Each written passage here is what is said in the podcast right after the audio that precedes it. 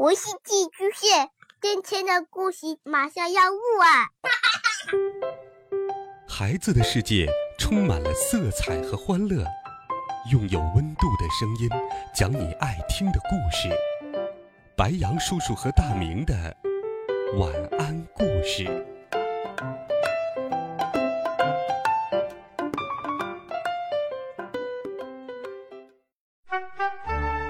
小朋友们、同学们，大家好，欢迎收听白杨叔叔讲故事。我们继续来听第十七集。施瓦辛格一句话不说，把我身上的口袋翻了个遍，然后又在我身上搜了一遍。这时候，我不禁佩服起爸爸的英明来。不过，他怎么会知道机器人要搜我的口袋呢？难道他又有了未卜先知的能力了？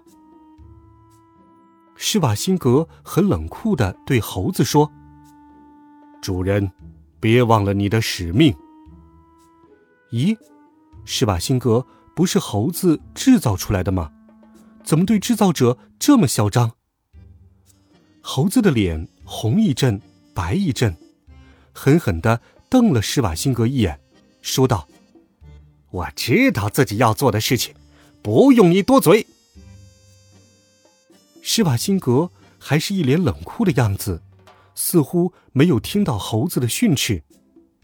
猴子扯住我的衣领，问道：“你爸爸呢？”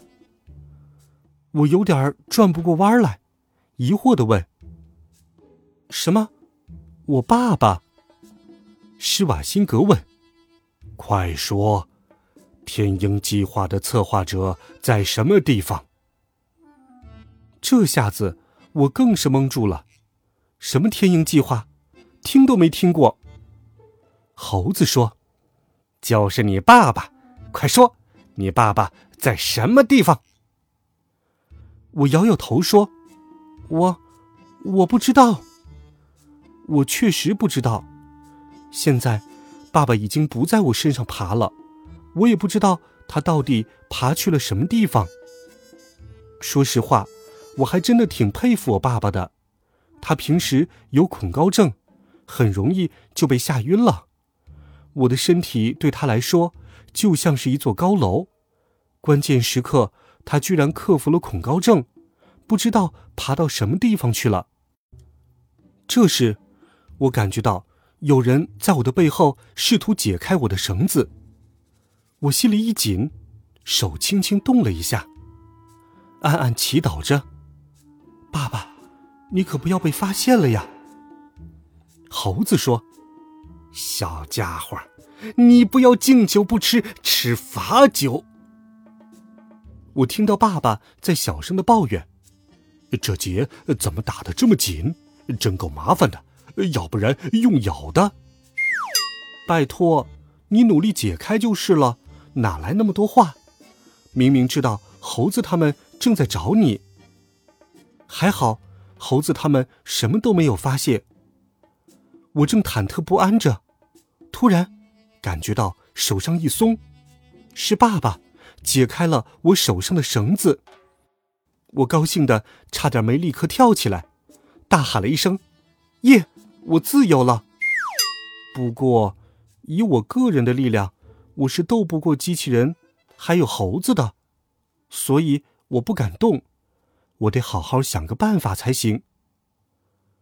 这时，我听到外面传来乒乒乓乓的声音，听着像是有人在打架。之后，门“砰”的一声被撞开了，一个个子比姚明还高，块头比相扑运动员还大，浑身墨绿的巨人，“哐”的一声。倒在了地上。他是猴子的助手，也是超人学校的教官绿巨人。他庞大的身躯是如此的沉重，倒下之后，我感觉到地板好像都震颤了好几下。是谁把这么一个庞然大物打倒了呢？随之，一个娇小的身影，蜻蜓点水一般踩着绿巨人的身体，飞快的闪了进来。是陈静一！天哪，是陈静一把绿巨人给打倒了。她那么小一个女孩，竟然能把绿巨人给打倒了，真是太神奇了。他是来找我的吗？他到底是好人还是坏人呢？我误以为是英雄的施瓦辛格，居然是猴子的手下。也许陈静一才是好人。不过也说不定。江湖上不是有句话叫做“黑吃黑”吗？也许他们都是坏人，只不过为了争夺我，互相打了起来。哈哈，没想到我也竟然成了香饽饽。这么重要。这时，施瓦辛格又掏出了他那把酷毙了的加特林 M 幺三四机枪。我刚想提醒陈静一当心点儿，说时迟，那时快，只见陈静一快速的冲了上来，抓住了施瓦辛格的手腕，将机枪枪管往上一掰，砰砰砰，机枪射出的像土豆一样大的子弹，全都打到了屋顶上去。屋顶上掉下来大块大块的石头，其中一块石头朝我的头上砸了过来，我再也掩饰不下去了，迅速将爸爸抓在手心里，跳到了一边。爸爸提醒我说：“儿子，呃快跑！”是啊，现在不跑更待何时？我得趁他们打得热火朝天的时候，赶紧逃离这个鬼地方。我正要往门外冲，有个人拉住了我。我转头一看，原来是猴子。我将猴子用力一推，猴子像纸做的一样，飞到了对面的墙壁上，然后就像是掉了钉子的画一样滑了下来。我有些难以置信的看着自己的双手，哇，我的力气这么大！哈哈，我毕竟是喝过超人药水的人，多少有点超能力。力气比一般人大多了。爸爸催促道：“儿子，别自我陶醉了，快逃吧！”这时，陈静一跟施瓦辛格打得有点落了下风。我忽然间觉得这么走了很不地道，毕竟人家是来救我的，而且现在的我力气这么大，我还是帮帮他好了。我将爸爸装在另外一个没有洞的口袋里面。就冲了回去，在施瓦辛格的身后狠狠的捶了他几下。天哪，这个机器人是用什么做的？我的手都快断掉了，他好像一点事儿都没有。施瓦辛格转过身来看了我一眼，幸好他忙于对付陈静一，分不开身来对付我。陈静一大叫：“你还不快跑，在这里添什么乱？”喂，你在说什么呀？我是来帮你的耶，真是好心没好报。爸爸大叫：“你又帮不上什么忙，你最好的帮助就是赶快逃掉。”有道理，我还是赶快逃走吧。于是我飞快的朝外面冲去。